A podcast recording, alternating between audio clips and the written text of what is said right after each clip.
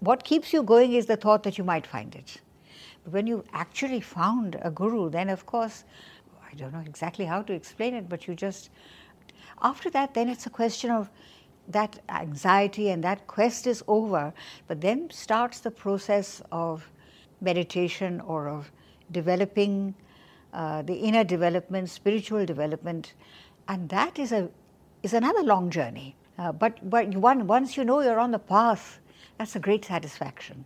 Then even if it's going to take a long time, doesn't matter because you know you're going where you want to go. Welcome to a Curious Yogi podcast. I'm your host, Bobbi, here to illuminate your practice as we discover what it means to walk the yogi's path. Together with wise friends and awakening teachers, we uncover the answers to our greatest questions. I'm so delighted you're here. Now let's get curious. Welcome back to the show, Curious Yogis. Such an honor and delight to introduce this week's conversation with philosopher Madhuri Santanam Sondhi. Madhuriji is nearly 90 years old, and this conversation comes from her stunningly gorgeous Nizamuddin flat in Delhi. Madhuri's life and story and worldview are completely fascinating. And just to give you a little context of where she came from and who she is. She was born during a great time of political and social awakening in India to an idealist lawyer and political father who was extremely well known and worked for an inclusive and liberated India. Madhuri spent her life as a wife and mother, but also as an independent research scholar. She has a master's in philosophy from the University of Edinburgh and diplomas from the universities of Oxford and London. She is a senior fellow of the Indian Council of Philosophical Research not only did she have an extremely high profile father, but she stood by her late husband M.L. Sondhi in his celebrated career as academic, diplomat, and parliamentarian. Together, they worked for peace between Hindus and Muslims, the freedom of Tibet, including a six decade friendship with the Dalai Lama, and published numerous writings. So today, Madhuri Ji expresses the inspiration behind her life, her unending love for her guru, and her reflections during this phase of life. So, without further ado, here's my chat with Madhuri. Madhuri ji, you've lived such an extraordinary life. To me, you seem to be so settled and peaceful and highly aware. Would you say that you identify with the peacefulness that I see in you and probably other people as well? I would uh, definitely say that after meeting Swami Shyam, that I have learned to be peaceful or become peaceful. Before that, it was something I, I was also in search of. And um, I also tried through different ways. As I told you earlier, I was educated in a Christian convent. I looked first at Christianity, then I uh, took to philosophy. I was always in search of something that would give some meaning and some attitude that would be peaceful and meaningful vis-a-vis the world around me, with the world in general. And uh, then, uh, and I thought I would find it finally. I didn't find it in philosophy, and I thought it'll. Then I thought it must be in spirituality in India. So I came to India, and. Um, finally, after a couple of years, or maybe even shorter time, I was very, very lucky uh, to come up with my husband to Kullu and meet Swami Shaman. You know from the moment you meet him that this is it, this is what you've been looking for always. My husband also felt the same when he met him. So, in that sense, it's a fulfillment of some urge that I had from, from very young. Can you explain that experience of being a seeker and then finally meeting your guru, your teacher, and just knowing with your whole heart that this is what you've been waiting for? Well, I, I don't know how to explain it. I can describe it, you know, what happened in the sense that um, I was, uh, in any case, um, to some extent familiar with um, the concepts of Hinduism. You know, they were not foreign to me, and of course, I grew up in a Hindu household, and then my husband and I were very much interested in the Ramakrishna mission. We used to go regularly to the every week to the meetings and read a lot of their literature, Sri Ramakrishna, Nivedita, Vivekananda. Um, sometimes I still read that because I find it very beautiful. But we were looking for a living guru, and I had been to Tiruvannamalai, I had been to Aurobindo Ashram, I had been to Calcutta, and so. But we wanted a living guru, and then now, how was it? I met Sharda as, uh, at an international conference. I didn't know her from Adam. And uh, I didn't even meet her. I found her name after the conference in a list of all the delegates, and there was Rhonda Himes, International Meditation Institute, Kullu. I showed it to my husband, and he said, Let's ring her up. And, uh, you know, so I rang her up and got her number in Kullu. She had returned, and then she told us about the IMI, and then he just said, "Let's go." So we had to wait uh, a few months till his academic teaching term was over, and then we drove up. And so, right from the very first meeting with Swamiji in, in Patanjali Hall, at that time he called both of us to speak and several others from amongst you to speak. And we just felt this is where what we've been looking for, and this is just it. It was a, it's, it's a kind of uh, inner recognition and certainty uh, which you can't explain uh, in words, you know. It's, uh, but it's, it's, it's, it's dead sure, it's, it's complete certainty. I totally know that feeling and that instant recognition.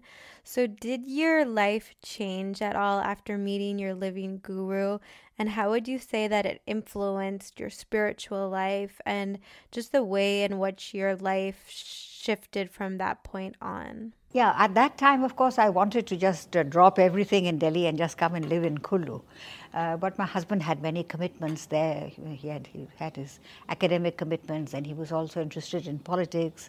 So he was not uh, ready to shift on a permanent basis, though we would come up when we had uh, in the summer vacations. So I couldn't. Um, so I. So we just. Um, continued with reading the literature and meditation, and we would come up in the summer vacations to Swamiji, to the ashram and meet Swamiji. So I couldn't immediately do anything much uh, with it other than just uh, meditate and remember Swamiji and occasionally meet a few shams like I'm meeting you now. And um, having found the guru, I was in search of a guru. Being in search and finding is two different planes of being, right? when you're you're searching, you, you you're on a search. You haven't found it yet, and you're what keeps you going is the thought that you might find it. But when you actually found a guru, then of course, I I don't know exactly how to explain it, but you just after that, then it's a question of it, it, it, that, that anxiety and that quest is over, but then starts the process of, of um, meditation or of developing uh, the inner development, spiritual development, and, and that is, a, is another long journey. Mm-hmm. Uh, but but one, once you know you're on the path, that's a great satisfaction. Then, even if it's going to take a long time, doesn't matter because you know you're going where you want to go. You know you're doing what you want to do. Some people, I, I when I read about others, some people um, get there much faster. Maybe uh, you know. So, but I don't. That didn't bother me too much. I th- thought that uh, whatever stage of development I'm at, I'll go from there, and I can't go any faster. I shouldn't go any slower. so so in that sense, it's given me, um, firstly, there were, now I'm much more settled, right? I'm much older.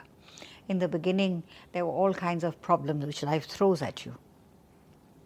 Especially if you have a, like my husband had one foot in politics, and you know, when you're in this world, then there are so many things happening and problems and crises and this, that, and the rest. So one had to weather all that. But having this inner point of reference made it all so much uh, uh, better.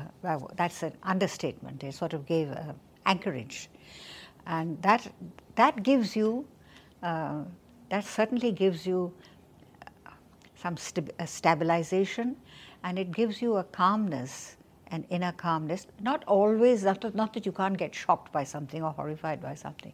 It gives you an inner stability. You can always return to that place, even if you're shaken from it sometimes. And it just made a change in my life. And one or two people noticed it also and said something to me. But um, yes, so it's been a it's been a huge change. And then since my husband passed, then I've been having more and more time to devote to this because it was really a lot of his activity would embroil me also. And then as you get older, you have less and less to do outside. Fortunately, I have people to help me to manage my daily life, so I have time. So I'm blissfully happy.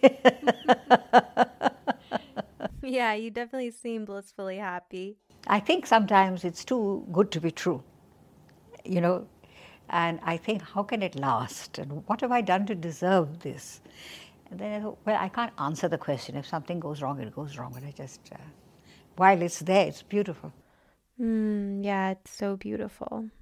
I loved what you were saying before about the different planes. Like once we know that we're on the path, there's a beauty there. But then another type of work has to begin. Like, for example, we were speaking about the intellect and how we have to purify and expand the intellect and the mind and the work that goes from there. Yes, yes, yes. It's a, it's it's um, it's cultivating another uh, part of yourself which you knew was there, but nobody had taught you how to get to it and what to do with it. It's like if you've never done physical exercise in your life, then somebody comes and tells you, stand up, kneel down, do something. So these were simple things which which one had never done because nobody had ever taught us to do them. So then one had, well, that's a slight exaggeration because if you grow up in this country, you pick up a few things here and there. And since I had been, we had been um, people who went to the Ramakrishna mission and read all their literature and tried to practice it. So it wasn't totally new in that sense. Uh, but uh, Swamiji's um, method of meditation and his whole outlook was certainly very, very different from anything that I had seen before in this line, you know, so to speak.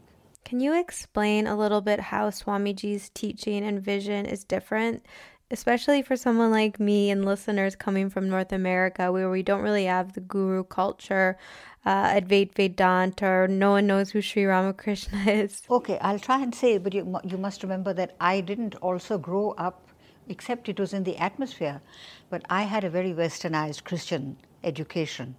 So I knew much more about Christianity than I knew about Hinduism. And when I was at college in Bombay, then uh, there was no religion there. And then when I was years in abroad, and so I was. Uh, I had a lot of Scottish friends and knew a lot about Scotland and Presbyterianism and things like that. They were not very religious people, of course, the Scots I knew. Uh, so, to come back to your question, very different in the sense that here you're meeting a living guru in the Ramakrishna mission, their living guru was there, Sri Ramakrishna Paramahamsa himself, and he had some wonderful disciples. But now we are meeting a third or fourth or fifth generation. They're all great people, but they didn't have that, they, they weren't Ramakrishna uh, himself or uh, even Vivekananda. They weren't even that. Or the, many of the early disciples, Brahmananda, they were all great people. So you were what you were being getting from them was they were teaching you what they had learned. So they were like um, not quite professors, but they were teaching you something that somebody else had said. And they were people who had meditated and who had, uh, I'm, I'm, sure some of them had great realization, but when, when they address a, a crowd of people who come in on Sundays, say, for, to listen to the sermon, I don't think even Swamiji would talk to a, lot of townspeople, if they just came on Sundays, then he would talk to them at some other level, you know, because uh, it's only to the intimate disciples who are with him on the path whom he. So it was that kind of a thing. So it was. Um, although my husband knew some of the uh, Swamis personally, they all thought highly of him. Um, and, uh, but he was not uh, 100% satisfied. And for me, I hadn't gone into it as deeply as he had. So I was more, I had spent a little more time in the Ramana ashram uh, in Madras before I married. As I said, I lived many years abroad, so I was far away from all ashrams. Uh, when I came back, I went to Tiruvannamalai. By that time, Ramana Maharishi was no longer there, but he had passed hardly a few years ago, so some of that atmosphere still prevailed, and there were some of his own disciples there, and it was wonderful to interact with them. So, if I hadn't found Swamiji, I might have drifted there, I think. But then uh, I got married instead, so my life got in, uh, very much concretized in Delhi. And uh, then my husband went into politics, so that sort of revved up uh, things, as you can imagine. But still, uh, he would always start the day. He was a, a great, um, I mean, he used to meditate. I, I never asked him what he did with it, but I, every morning without fail, he would do his meditation and not go out anywhere, either for a political meeting or to give a lecture anywhere without first doing his little meditation puja. So he was very deeply into that kind of thing. So when we heard, as I heard about Sharda and heard about Swamiji, then of course, once we found him, the first instant you meet him, you know this is it. You must have felt the same, I think, when you met him. You just get that this is it. And I think it's so fortunate because, I mean, otherwise you could imagine a whole life knocking around and looking for a guru and not finding it would be terrible. Oh, yes, yes, I can definitely relate.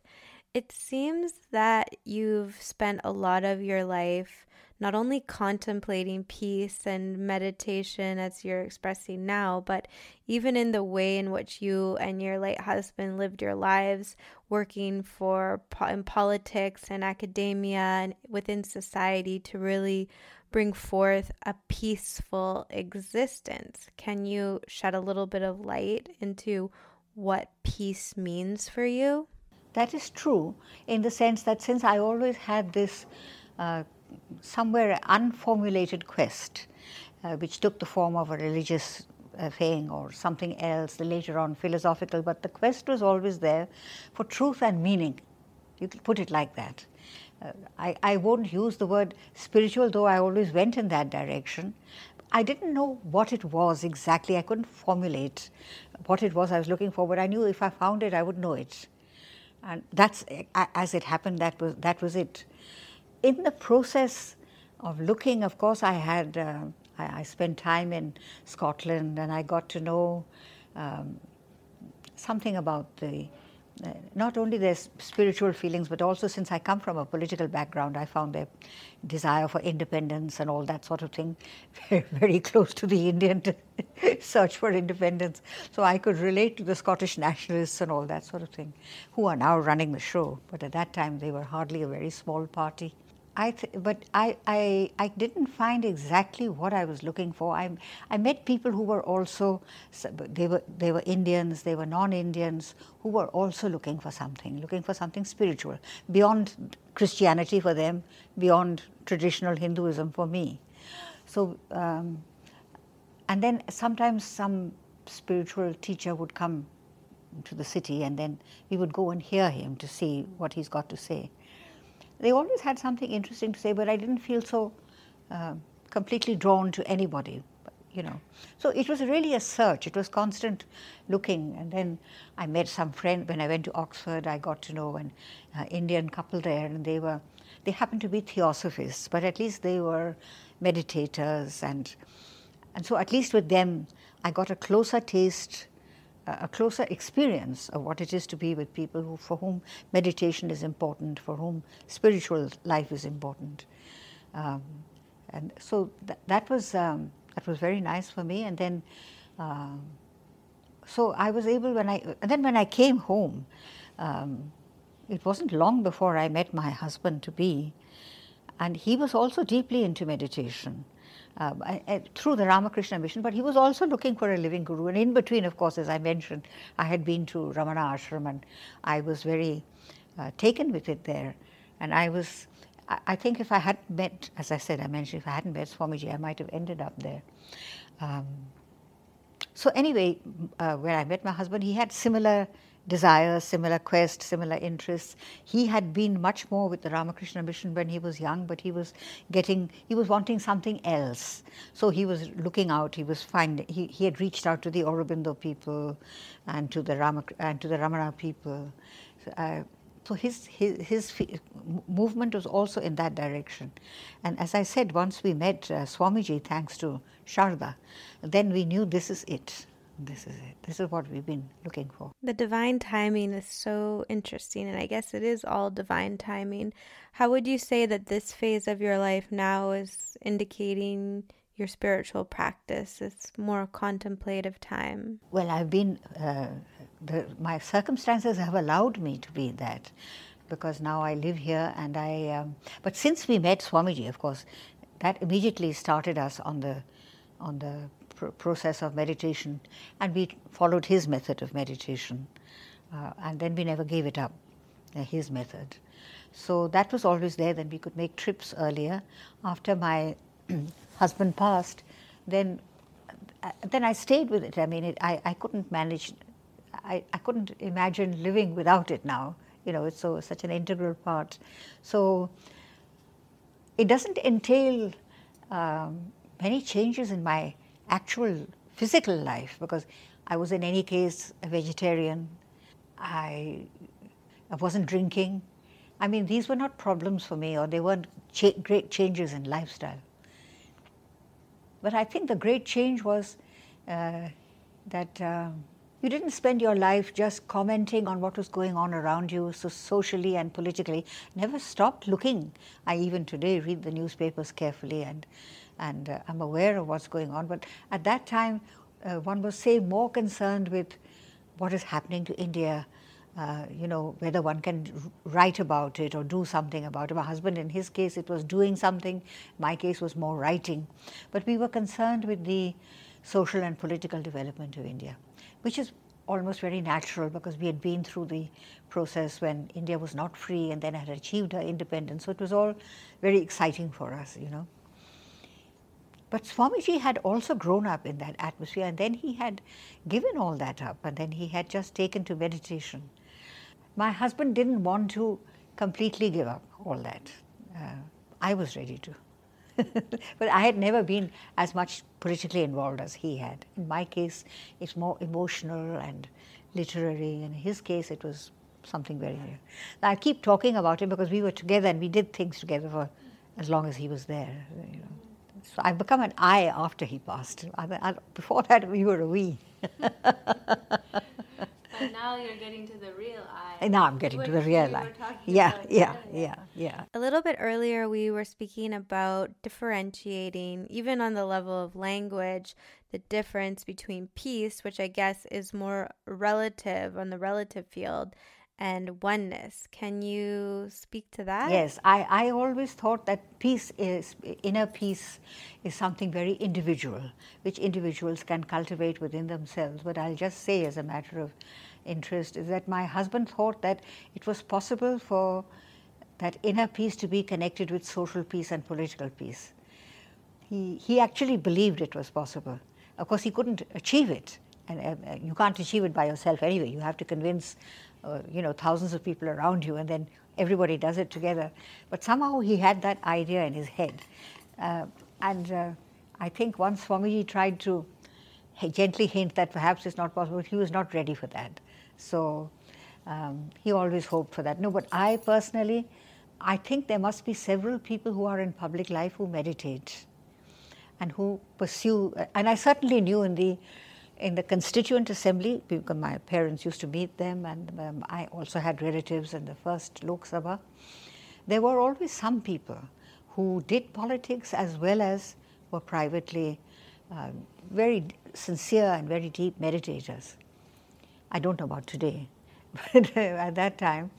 Um, and I think in the early days, you know, we used to think of Indian freedom was somehow tied up with her spiritual development and that she had been uh, suppressed by not only by a political power but by, by a power that was trying to alter her thinking by introducing concepts of education and uh, development that were uh, that was suppressing her own spiritual genius or whatever you want to call it.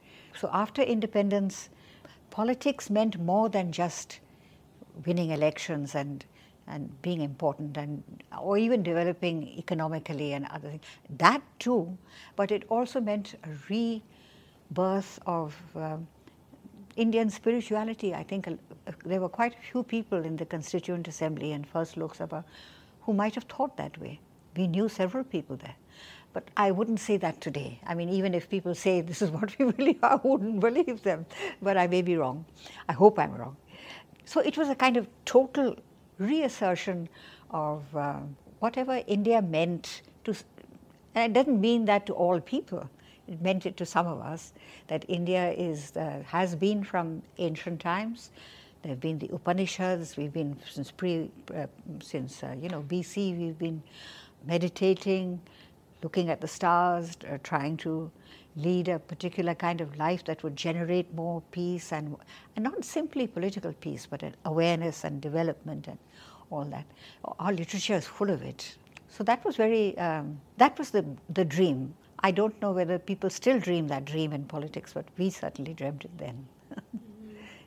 That's so interesting how your husband had that deep ideal for peace on the broader level. I'm curious how you would say peace and oneness are different or the same or integrated now that you've had this opportunity in later years to contemplate it for yourself in a more spiritual way? No, I think uh, I don't think we should uh, mix the two. If you're not at peace, it's hard to be one, or to have oneness, but it's not the same thing. The peace that we were uh, uh, there is such a thing as peace at a political level, then there's peace at a social level, then there's peace at an individual level. But uh, oneness is beyond that.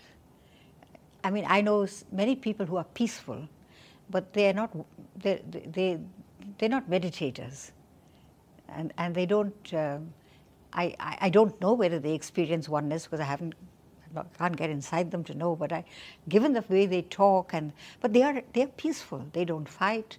They don't get upset. You know, and I don't know what the source of the peace is. Some people I think are rebirth. You've done something in your past life. You're peaceful in this life.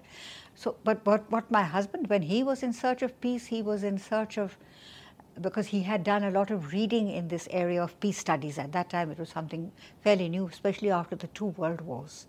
There were a lot of thinkers in Europe, in the West, and everywhere in the world who were thinking that we don't want to go through this experience again.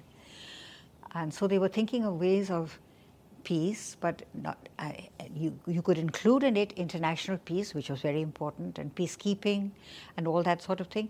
But you can't do all that without having some internal peace also. You know, if you're an angry person, then you can't sit on a peace committee. you know, so it, it's an all it's a it's a. But anyway, uh, that is how he was thinking, and I shared that. I mean, I, I thought that was a lovely, uh, a beautiful thing to work for. And some of it had been there in, the, in, in my own before I met him also because uh, I think it was very much post Second World War. I was living in a Europe which had finished with the Second World War, and they said never again. Uh, you know, we don't want to ever to have that. That's why this Ukraine came as such a shock. Unfortunately, not yet developed into a world war, but it's frightened everybody. Uh, so there was this desire to look for peace. All right, when you start looking for peace, especially amongst my fellow students, there is always international relations, how to, uh, how to arrange the world so that people don't need to fight, how to share resources so that people are not uh, unequal and all that. All that was there. But then it gradually leads on to, in the case of some people, to some inner, inner search as well. And that I, I saw amongst my fellow students, I saw even among some of the most, some of my teachers, some of my professors at the university. the last thing you expect to find is a, is a is a down to earth Scottish philosopher, you know, in search of peace. But sometimes you would find them. yeah. yeah. I mean, I love the Scots, but they're not very spiritual people. yeah. I think peace on that level is such a important ideal. I believe and wish for that myself. But I also see that deeper peace that one is seeking is that peace everlasting. So when we, as the seeker of peace, can come to recognize that peace will not last on a political, world, societal, sometimes even familial level. It's so interesting and important time then for the seeker to go a little bit deeper, to refine the search, more subtle, more subtle, more subtle, more refined. I, I think I would, uh, I mean, as I've experienced the world and read history up till now, it doesn't seem possible. Um, but we do, in a sense, have a more peaceful world than it was, say, 300 years back, in the sense that now we have the United Nations, we have international organizations, so we are learning to manage our conflicts. That doesn't mean now you have Ukraine in spite of everything. So conflicts do break out, but there is an international awareness all over the world that there should be less conflict, less armed conflict, less killing of people. Other competition is quite all right. You can compete economically in economic matters or cultural matters or whatever. But there is an awareness that because you have awful weapons of destruction, so if you uh, you drop an atom bomb or a nuclear bomb somewhere, the whole world is affected. It's not only that place. So I think they realize that. So I think that is changing. But I think what we are talking about at the uh, at the spiritual level uh, is not to do with that kind of um, war and peace, though of course that is the crudest expression of discontent. But to go into the, the kind of inner peacefulness, that has got nothing to do with treaties and all that sort of stuff. And that helps to keep the place quiet. I don't think we can ignore politics. I don't think Swamiji ever ignored politics. I think he took a lot of interest. He used to listen to the news and everything. Because it, it creates it, it, it creates the conditions in which you can meditate or not meditate. I mean, if there are bombs raining all around you, you can't meditate.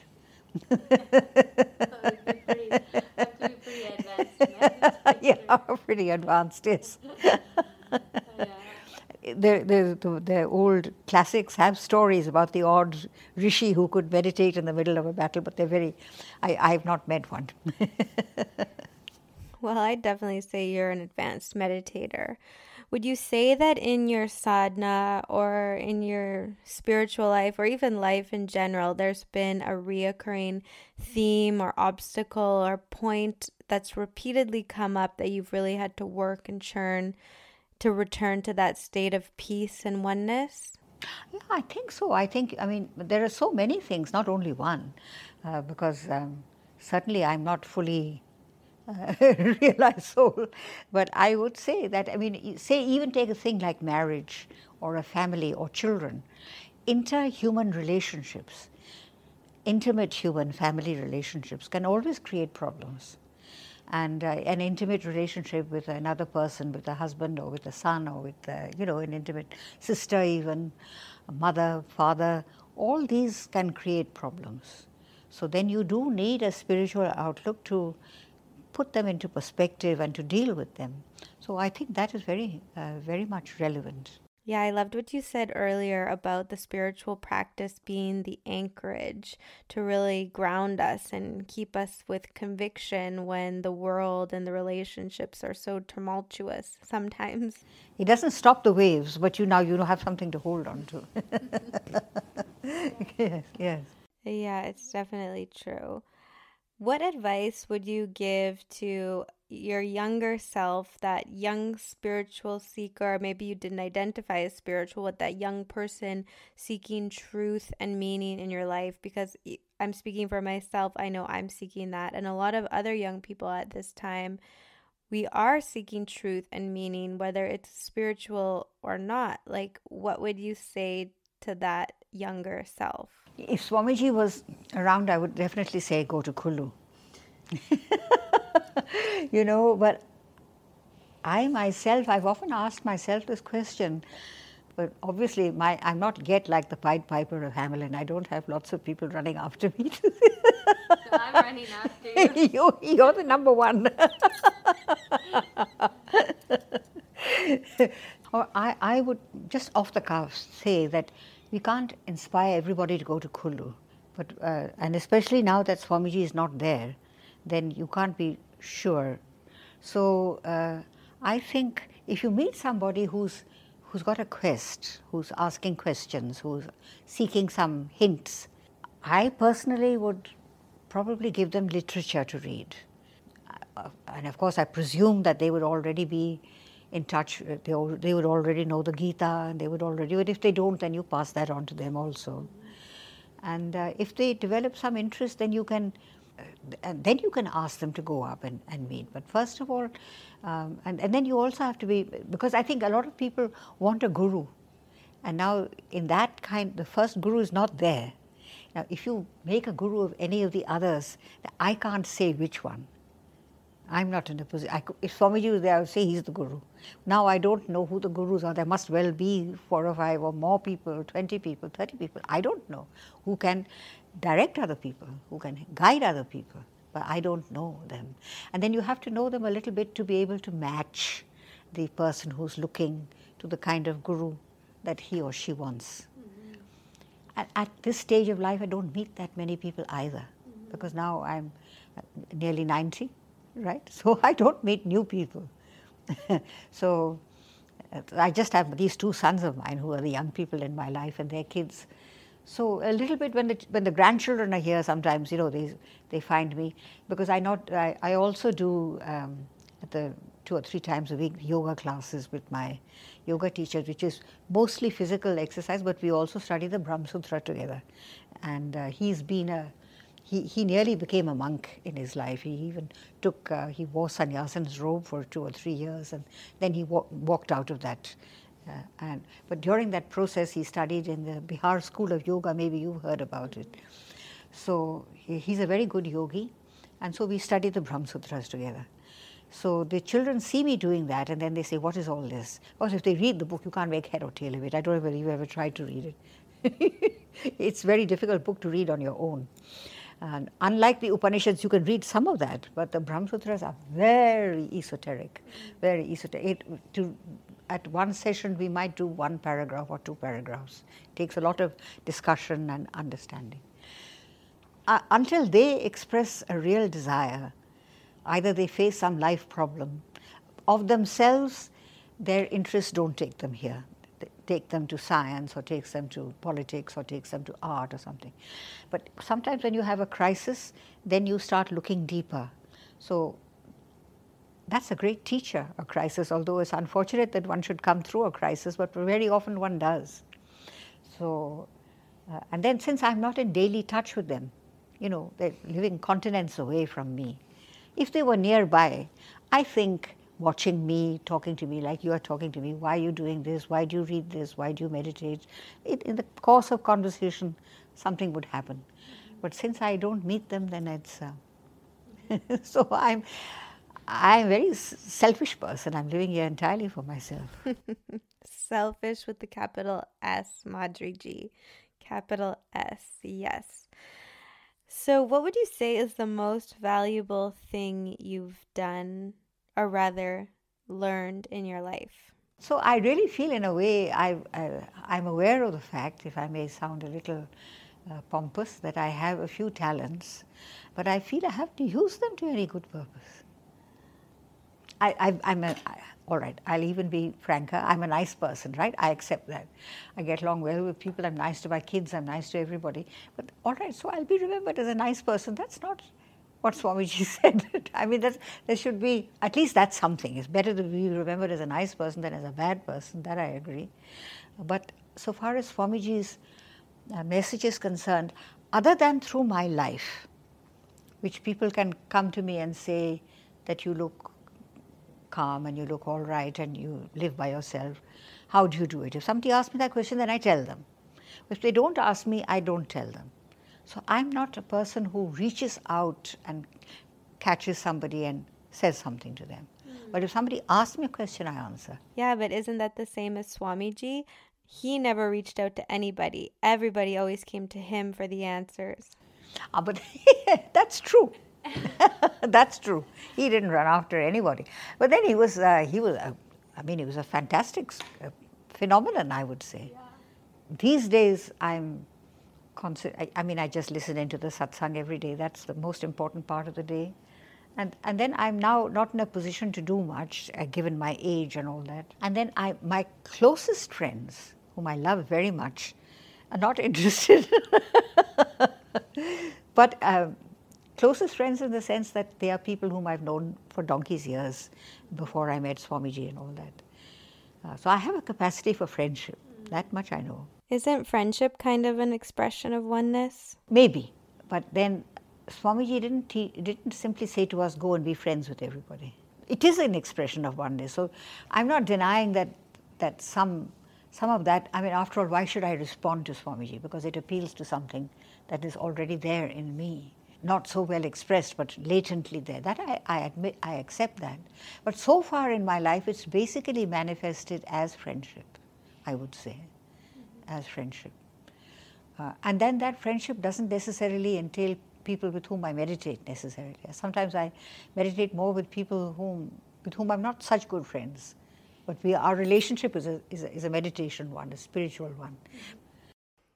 Well, it all seems like a really elevated and beautiful place to arrive at. Like you were saying before, that you must have done something in previous incarnations to have arrived where you are.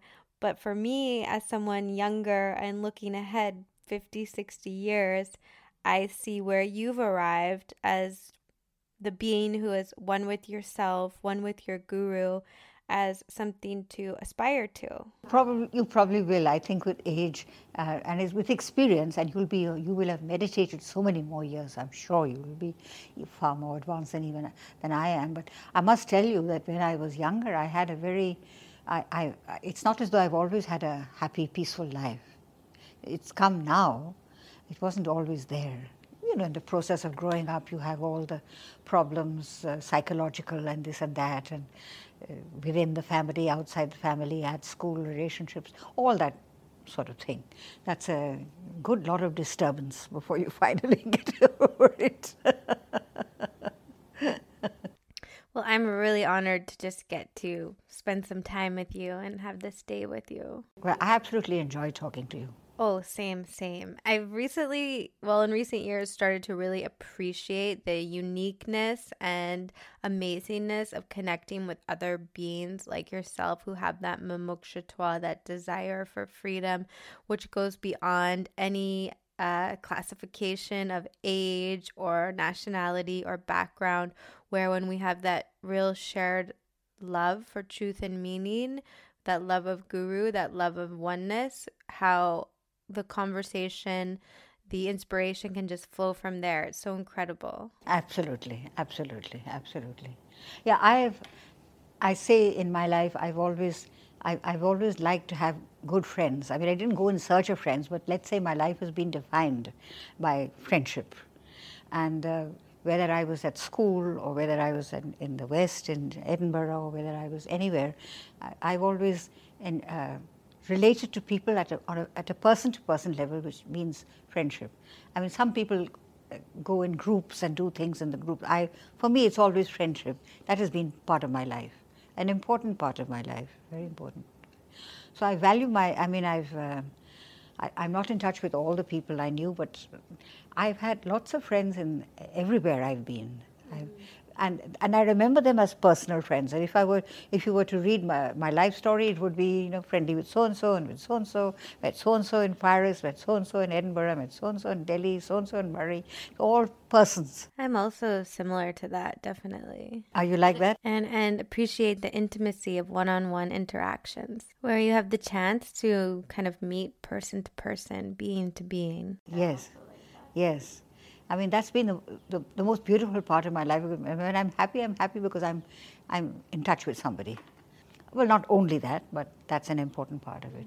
Hmm. What are the other parts of a happy life? Oh, I um, love nature. When I, now I can't move around much, but I used to just love walking around. I mean, I, I loved it in Scotland. I could go out into the mountains and walk anywhere. And in Mur- and of course I grew up in the hills. Murree is even higher. Kullu is much is a small, low hill station by my standards, right? Murree was the highest, about seven, eight thousand feet. Then came Shimla, and then Kullu. But Kullu, of course, had Swami Shyam, which outshone all the rest. But in terms of sheer, sheer Himalayan heights, um, I've lived up up at the top, so I just love that. and so when I went to Scotland, is much lower I used to tell them, your mountains, they are hardly three, 4,000. They are our foothills in India. they used to look upon, you know, Ben Nevis and Ben this, and the other. but compared to the sea level from which they went straight up, they were tall, they were high. I used to write also. I used to be asked to write, maybe, you know, asked in school to write a composition. I often used to write about nature and get good marks for it because it, it, it, it just made me very happy. And then one could go for walks into the hills roundabout and there would be these little streamlets, you know, these little brooks bubbling away somewhere. I mean, I just found it enchanting. Now I'm remembering it and getting happy at the very thought of it, you know. so after partition, I had to come, leave that school, and then went to Shimla. Now, Shimla is not, for me, it was a, uh, not as beautiful as Murree. Uh, but it was still the hills. There were still there. Of course, I developed some beautiful friendships with people of my age, and also with a. I must tell you about her. this uh, she was uh, uh, you know you know what go well you've been to Goa right so she was a, a, a Goanese a Christian like there are many Catholics there and uh, but the, her family had settled in Karachi at that time India was one so there was no Pakistan and then when partition came uh, she was in India at the time. She was in our school. She was she wanted to become a nun, so she was a novice. Our school had a novitiate, and she used to teach us geography. Mother Andrew, she was Sister Andrew then, and I just firstly I loved the subject. Secondly, I became very very fond of her. Very very fond of her. She had a great sense of humor. She was very warm. She liked me too, and. Uh, so we got along extremely well. I did very well in geography. Naturally, if you like your teacher, you'll do very well in it. Not simply because she'll give you high marks, but you, she just inspires you. Then she had to leave because she, had, she was transferred to Pakistan by that time, Pakistan, and then her origins were there. Then I met up with her maybe 30, 40 years later. I had gone to Pakistan uh, uh, in this. Uh, in the 20th, uh, in this century, it was uh, some I don't know, I forget how exactly how I went, somewhere it was arranged. I landed up in uh, Pakistan and I said, I have to go to Karachi. I want to meet Mother Andrew. I was mostly in Islamabad and the Rawalpindi side, but then I went to, and I was able to meet her. I can't tell you what, how wonderful. They, there were these two nuns who made such a wonderful impression on me. One was this Mother Andrew. And um, why did I love her so much and why did she like me? I can't exactly explain it because she didn't try to convert me to Catholicism or anything like that. Um, uh, but she, it was just something about her personality that was very uh, alive and very positive and very, I, I can't even explain it. I, there's a spiritual basis to it, but it's got nothing to do with Catholicism as such or religion as such. It's a kind of spiritual meeting almost. And it's something very real. I remember her till this moment with a lot of uh, love and affection. What have I done to deserve all this? I've been extraordinarily blessed with uh, lovely, with, with beautiful teachers. I mean, there's always the odd horrible one, but it doesn't matter. You get, you know, I don't even remember them. And I, have had, uh, I found Swamiji. Uh, and then I had a very uh, interesting husband and I've had an interesting life and I've traveled all the things I wanted to do, I seem to have been able to do. What have I done to deserve it? Well, nothing at all. I must have done something in some previous life. This life, we've done nothing at all. Perhaps it's inexplicable. it is inexplicable. That's why I guess we just leave it up to God. Yes, I mean, you, it, it's inexplicable, absolutely inexplicable. But I'm very uh, fortunate of course, one does uh, uh, have personal problems. I mean, sometimes, you know, you, you think something is wrong with you or people think something is wrong with you. So you have these little things and some people you, uh, you can't get along with everybody. But on the whole, I've, uh, especially now that I don't have to deal, and I'm just thinking I'm living in some sort of paradisal situation right now. and one day, I mean, something could happen day after tomorrow, and this whole thing disintegrates because that's how life is. It doesn't continue forever in one direction.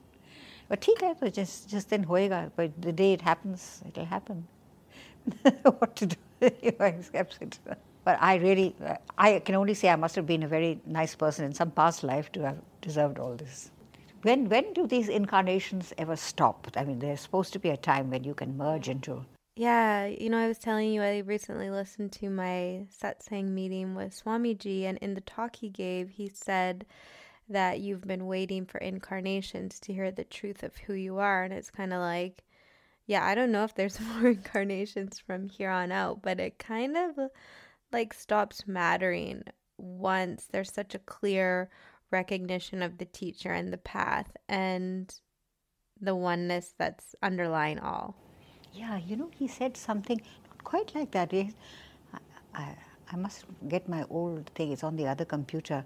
He said something to me also because, I mean, he's obviously such an extraordinary being.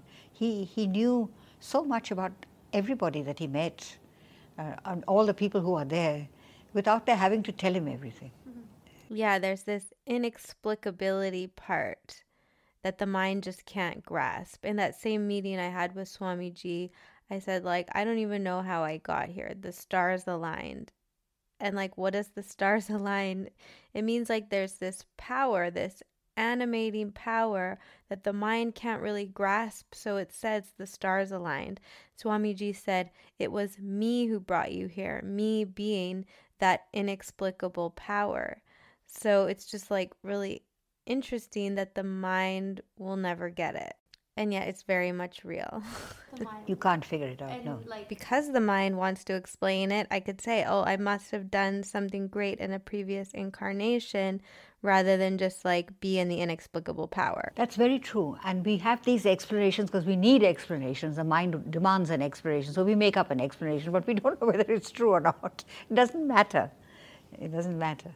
Have you read um, I think I might have asked you this last time. Chetna Feinstein. Have you predestined? Have you read her? I read her book, and I also interviewed her for the podcast in season one. Very, very interesting and beautiful. She and that uh, boyfriend of hers came trekking all the way. Yeah, it's amazing. But it's so interesting. Like you could sit with anybody, whether they know Guru or not, or spiritually identified or not. And there's just so much that the mind we'll never get. There's so much inexplicability in the whole incarnation. Like, how can we ever comprehend with our little limited mind? Yes, yes. The mind, the, the mind can't explain everything. No, no it has a particular function. It has a particular function.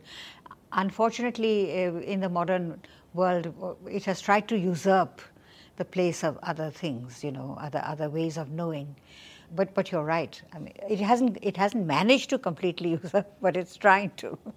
I guess that's why we just keep meditating and contemplating and stretching the mind a little bit. And would you say in the stretching of the mind, you know, the mind is getting kind of absorbed in, in itself, and then it there's no really need for an explanation? Sure, sure, sure. I. Uh, the explanation is the last thing one is looking for when one is meditating. One is looking, one is, one is uh, trying to be in a particular state. Uh, one is not looking for answers. Do you, do you feel like that? No. Well, no. One is looking for an experience, yeah. not for an intellectual answer. No, I think sometimes if I sit to meditate and I'm going through a particularly hard time, I might be seeking some kind of easiness or answer. But eventually, the answer and the question kind of merge, and the answered state just arises, but actually, there is no answer. But you mean by the answered state, you mean the state of meditation? Because if you have a particular problem, you may not always find the answer to that particular problem, even if you meditate. Mm-hmm. You may, but you may not. Mm-hmm. Have you had that experience? Yes. Yes. So it, it's because meditation is not meant to answer one's daily problems. Mm-hmm. You know, because that one has been given a mind. Uh, one has to use it for some purpose, mm-hmm. not for so. Uh, but I think it, it, it puts you in a frame of uh, fra- in a frame of mind using it, uh, you know, not strictly speaking, uh, it, which enables you to take the right decision. It, otherwise, one is fraught and anxious. Mm-hmm but if you meditate and you become calm and you're at peace with the world, then you can probably arrive at an answer to the problem that is worrying you.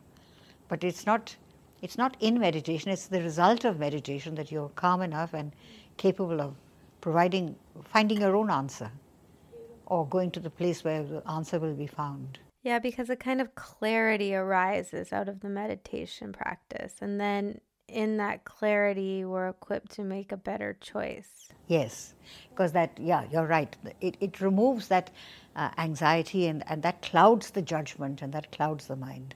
So it removes those clouds. Mm, yeah, it's quite powerful because it's always applicable at any moment, at any age, or any situation. We can always pause and meditate and receive that clarity, like the benefits or the result of the practice, like you said.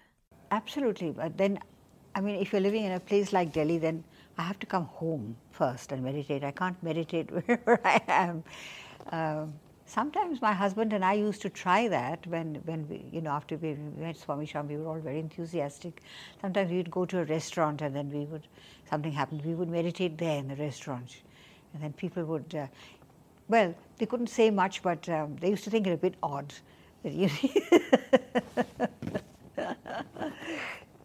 yeah, I guess we all feel a little more comfortable meditating in the privacy of our own home.